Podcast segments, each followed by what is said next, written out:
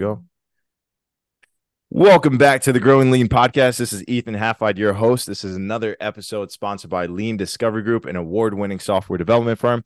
I'm here with Sam Sam Simmons, who is an NFT strategist and consultant, CEO of MintPass, which is sharing your travels through digital souvenirs. Sam, welcome. Tell the audience a little bit about yourself. Thank you so much for having me, Ethan. I want to say commending you on that introduction. That was a mouthful of buzzwords there, and you did a brilliant job. So thank you for having me, and thank you for the introduction. Uh, it's great to be here. I uh, to to speak a little bit about. I want to. I'll get to the, the, the today's business stuff in a second, but quick background on myself. Uh, I come very far away from the world of blockchain, uh, traditionally from the world of media. So I'm based in Las Vegas, Nevada, and I formerly worked with a content production company called PokerGO. We did streaming production distribution of live tournaments and events like the World Series of Poker and uh, many others I'm sure your audience has heard of. And I bounced around for a number of years doing some consulting work post that. I say a number of years, but we'll call it two years. Uh, and then came upon this wild world of NFTs as evidenced by this uh, cartoon JPEG behind me. Um, and I really took a liking to it. And for that matter, I, I saw a lot of potential in NFTs as mechanisms for fandom and bringing people closer through community to what they love and really that comes from my background in poker. That was my job is super serving poker fans through content. And nfts to me were a solve to make that experience better both for the brand side of things and the fan side of things. So i in a very irresponsible fashion dropped everything that i was doing in the traditional world and went full time into the uh, the blockchain space. And particularly by nfts as as you alluded to in the strategy and uh, consultant side of things. And that's led me to what i'm doing today which is i recently announced uh, my new startup project called MintPass, where when I got into this world, I basically said, okay, what is the thing that people love that we can make better by way of NFTs? And that is what MintPass is for the realm of travel. And essentially, what it is is alluded to by the digital souvenirs is it's a bit like a Pokemon Go collecting experience, where as you're going about your travels, you have opportunities to authenticate your experiences and collect these these artifacts in the form of digital memories, which become an archive, a repository, if you will, of all these travels that you've had over time. And then in aggregate, that becomes a full picture of experiences that in and of itself becomes a means for identity. And we think that the things that you've done say as much about you as the experience yourself as they do about you as a person and we want to create a, a, destination for that so what it is is it's, it's a way to showcase your travel through digital souvenirs and then we're going to be unlocking cool AI mechanisms to basically curate travel recommendations to you based upon your trash your past travel experiences. So all in all, a lot of cool tech that makes travel better is what we're doing.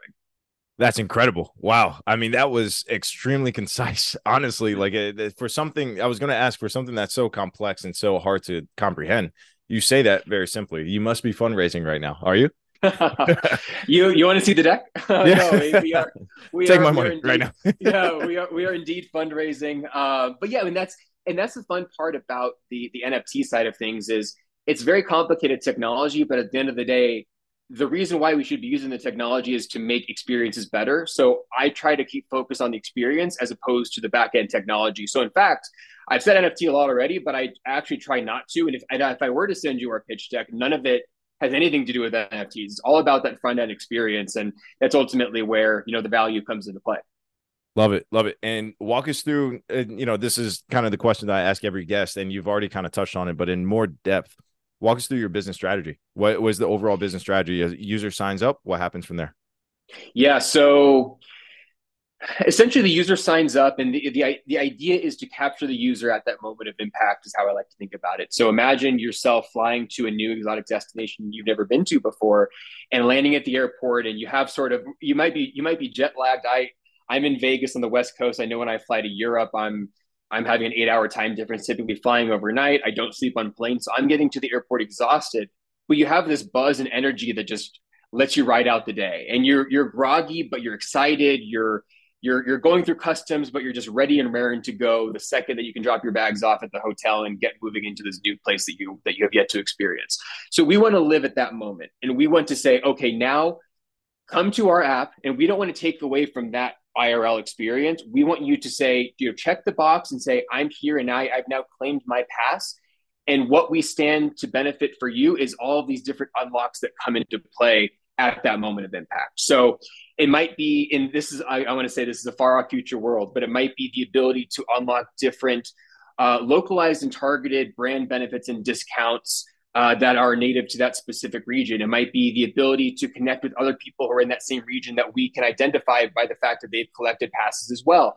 It might be a a scavenger hunt experience that allows you to go collect uh, digital collectibles, maybe digital art from that region, that then in the process becomes a sightseeing experience in and of itself. So all these cool mechanics that come into play. Again, think like the Pokemon Go experience of getting out into the world and collecting things as you go, that then create an overall picture of experience. And then on the back end of that, it is the AI that comes into play. So we know because you did these things that you're apt to also and go enjoy doing these things at these and this this and that destination over time. Now, in terms of the business model of that, what we're trying to create is a more premium experience that's powered by the base layer of collectorship. So we allow anyone to come in and start collecting. So unlike a traditional souvenir where you're going into a knickknack store and paying 10 $20 for a snow globe or whatever the case may be, that chances are hundreds, if not thousands, if not tens of thousands of people have also purchased and have sitting in their home. We're allowing you for free to create something that is unique to you and customized to your specific experience. So you tell us about some of the activities that you're doing, maybe even the weather that was there at the time, what your preferences are, the art style, and then we create a forward-facing representation of your experience in such a way that you know is genuinely one of one to your experience, powered by an AI art algorithm that I won't get into the details of today. And then uh, over time as you as you collect these things we develop this picture and then the premium experience comes into play on a paid basis once you have you know all this all this information gets aggregated and we offer you basically the like i said collectorship is free but then for the premium layer of custom recommendations uh, specific profile badging there's different like feature mechanics that will come into play that uh, that allow for an enhanced in-app experience. But that is all to say it is a freemium type model where it's anyone can come in and participate, but for certain in-app benefits to really get the most out of your travel experience through our app, that'll be on a subscription basis. Love it. So, you know, okay, so crypto has gone through a lot of ups and downs, right? And NFTs have subsequently been affected. I'm, I'm sure maybe not as much, but talk to me about like what are the specific challenges or ob- obstacles you're facing within your vertical and how are you overcoming them? Yeah, it's a great question. And I alluded to this earlier in regards to the deck language, in that we try to shy away from the NFT language. And I think inherently, I'll answer to, to be more specific, you, you downplayed how bad it's been for NFTs because it's actually maybe even worse for NFTs than it has been for crypto at large, uh, at least for, for most projects. A, a lot of them have stood the test of time, but like a lot of people expected in the last hype cycle, about 90 to 95% of projects overall are basically worthless at this point which to be to be fair and despite having taken a lot of hits myself in terms of my collecting as a little bit of a you know side passion of mine it's good for the industry at large and i think there was a bit of a madness craze insanity whatever you want to call it in that 2021 to early 2022 era when we were seeing these big headlines about JPEGs being exchanged for massive sums of dollars without a real rationale behind it. And in hindsight, I'm very thankful when I got I got into this world about two years ago in 2021, like a lot of people, and a lot of people's first instinct was, you know, let's let's make a let's, let's make a uh, a cartoon based collection that could be your profile picture sell it for a few hundred dollars, sell 10,000 of them and make a quick $2 million. And we've quickly found out that there wasn't much staying power to that business model. So I'm, I'm glad in hindsight that I didn't jump to do anything in, in the, in the industry at that point. And I let this concept mature on the back end. And for that matter, it's it's changed my understanding of what it is that we need to do to create value, which is create something that stands to benefit people regardless of market conditions. And I think it's the mistake a lot of crypto projects make is that they rely on market cycles to dictate the health of their business at large. And so they'll build in a bear market, they'll say, and then when the bull market comes, they pump their marketing, everyone's interested. And a lot of times the interest comes from a place of speculation. And then they either need to, you know, ownership might liquidate some and and you know get that yacht money banked.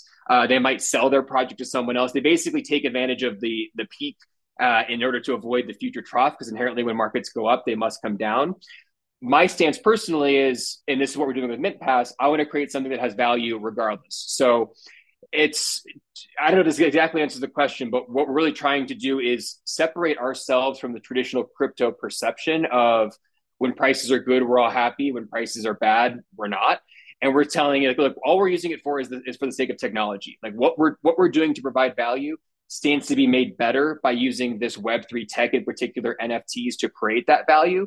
So we're using it insofar as it has value, not because we want it to be a means for speculation, money making, or anything like that. So I try to actually actively distance ourselves from the crypto side of the equation and in this case specifically nfts I'm, I'm talking about it here for the purposes of like the business model and the structure of what it is that we're doing but i actually see them as quite separate uh, separate topics Nice. That's actually yeah, that that makes a lot of sense because you know I, I'm I was a little bit into crypto. I was fascinated by it at first, but I didn't really see the tangible use cases in our everyday lives. Right. I saw the value of blockchain and more secure transactions, but I, I didn't see it being like interwoven into everyday life. But now I want to ask you. You're the expert on NFTs, and you, you know you don't give yourself enough credit. It sounds like you are 100% expert in crypto as well. You like to keep it separate, but I want to know what do you think about the overall industry, the future of the industry? Where do you see NFTs going? Where do you see cryptos going? Do you see it becoming kind of like AI, where it's just inevitable? It's it's part of your everyday life. Yeah, I mean, I, I uh, selfishly I'll say I hope it's inevitable because I've banked a lot on on the technology at large. So I'm I'm certainly betting on it in a number of ways. All that being said, the what I always go back to is use case, and I liken crypto to the early internet, where um, I'm trying to think of the best example, but essentially, as I sit here, and this is showing my hand a little bit as you know, I'm not much of a technologist myself. I believe in like the the use cases of technology, but as I sit here, I could not explain to you in concise words how the internet works, and that's like I think a lot of people would agree with that. Now, what I do understand is that I can go on Amazon.com, order something on Prime, and have that delivered to my door within two days, sometimes these days later that afternoon. Like that is wild. And what I believe in is delivery of value and use case. So I don't really care the rails on which that value is delivered. In this case, having an Amazon.com e commerce storefront where I could buy things and have them delivered to my door very quickly. The same goes for, say, being able to play Warzone with my friends over the weekend or going on Nike.com and buying a custom pair of shoes. Like the output is what matters to me not the machine through which it operates. And that's what we need to get to with crypto and Web3. It is a fantastic technology for delivering value to people. But what we tend to do, and I say we being the crypto industry at large, is we talk about the technology too much when in fact no one actually cares. So we need to get to a place where we're, we're, we're seeing value in the output of what Web3 stands for and what the end consumer is experiencing along the way, as opposed to getting muddied in here's why you should care about this really intricate, complicated, hard to understand technology when the learning curve is just so steep to get there. I mean, I'll say frankly, there's there's crypto concepts to this day after being in this space for years I can't even begin to understand. And I that's why I I personally I almost try to actively not understand them because the second I get too in the weeds is the second that I tend to lose the end consumer. So I like to think it from a very high level and think about okay, what is what is that end user experience and how can that made that how can that be made better through crypto as opposed to how can we push crypto on on unsuspecting customers. Okay. Okay. So now I'm curious because with your business model too, it seems poised for um, collaborations and integrations with like Expedia and, and Kayak and all those good traveling companies. I want to know, you know, what partnerships or collaborations do you see yourself forming to help grow your business? It's a funny question you bring up because it's like that's my my number one sort of task right now is that is that partnership outreach and the the blessing and the curse of it all is that there are so many partnerships for us to be looking at both with you know every everything in the realm of travel is in play. So thinking about the airlines uh, hotel chains uh, uh, experience operators. I think there's a big play in, in traditional loyalty programs. Think of like gaming loyalty hotel loyalty credit card loyalty things of that nature beyond all that and think and then think too like on-site destinations. So like like tourism boards uh, destination management organizations they're called. Like when i land somewhere and i want to have a sort of vip experience at this new location then i'm at how can we plug in our users to that experience. So there's there's a bunch of different ways to look at this and ultimately for me my job is to as all encompassing as possible make every aspect of the travel experience better. And i think of that in three ways from the lead up from the experience itself to the aftermath. And I think there's really my in a, in a weird way, my least priority is on the experience itself because there's already such a value proposition around travel experiences. Like I don't think like travel itself beyond, you know, coming out of lockdowns, travel is not broken. Like no one needs to necessarily fix travel. It can be made better, but travel is what travel is and people who love travel already love travel. Like there's not really that need to have it improved. But I think there's a there's extending the longevity of a travel experience. And then how can that travel experience that you once had continue to accrue value over time to make future travel experiences better? That is really the spot that we want to play in. And to to compare it again to traditional souvenirs uh, you know my my wife and i collect christmas ornaments and every year we make it a big tradition to hang them up on the tree. And it becomes in a very literal sense like a, a picture of our experience as you see a you know, a, a, mariachi guy from from Cabo San Lucas here. You'll see the Eiffel Tower from Paris here. In aggregate, it's like look at all this, look at all this cool stuff that we've done. But how do you like make that a part of who you are? How do you like scale that experience to other people other than you know having a friends giving, having people into your home around the holidays to check out your little ornaments and knickknacks? So cr- recreating that and making that like an element of your digital identity and making it a more I suppose like a, a, a more everlasting and long lasting travel experience at large in the planning process and the commemoration of on the back end is where we're where we're aiming to be. And so the partnerships that come into play there become even more interesting than the travel itself. And I'm like, I'll stop there because I could go on and on about that angle in particular. I don't want to like take up the rest of the interview, but you can you can kind of see where we might position the partnership conversations as such. 100%. And I know, unfortunately, we do have to wrap up here, but I still have a few more questions. What advice would you give to other business owners that are, or startup founders, let's say, specifically in the tech industry that are now starting out, especially in this day and age that people are saying we're in a recession, uh, investors and money is they're becoming more scarce. What would you give them advice on? Bootstrap? 100%. Yeah, no, it's, I would, I would for sure say bootstrap, but my biggest advice, which is I did not take myself and I, I regret not taking it is just do it. And I, and that's a cliche because because it's the Nike slogan and all that. But I made the grave mistake of spending too much time trying to think of the right thing to do or wondering if it even was the right thing to do and, and, and consuming content and trying to make myself ready when in fact I, I was ready the whole time. Or for that matter, more specifically, you'll never be ready to do it, but you end up learning along the way.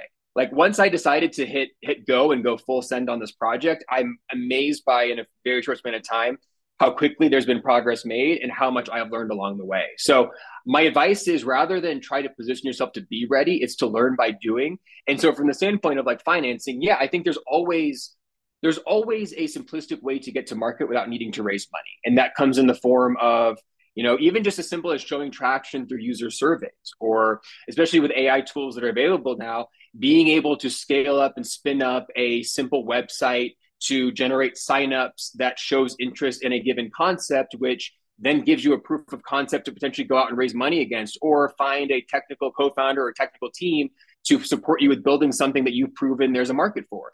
So there's there's so many different knobs and levers. I think there's such a traditional sort of picture of what you know tech startups entail, which is having a brilliant idea and then having a VC write you a fat check to have you go build it, and then have users come rushing in to come consume your product and you go full moon and you end up on a yacht somewhere but that's not how it actually works. And there's there's so many ways to do it in a more scaled back gradual way that are immediately actionable without you needing to necessarily spin wheels find financing or do anything too intricate. Really good advice. Really good advice from a man in the trenches right now building right so living it. with the, yeah with that being said traction is important and, and people getting in touch with you to learn more about your your current project and maybe just get to know you personally how can they stay in touch with you? Yeah so the if, if you want to do me any favors this alone is is the perfect one and i'll love you forever for it.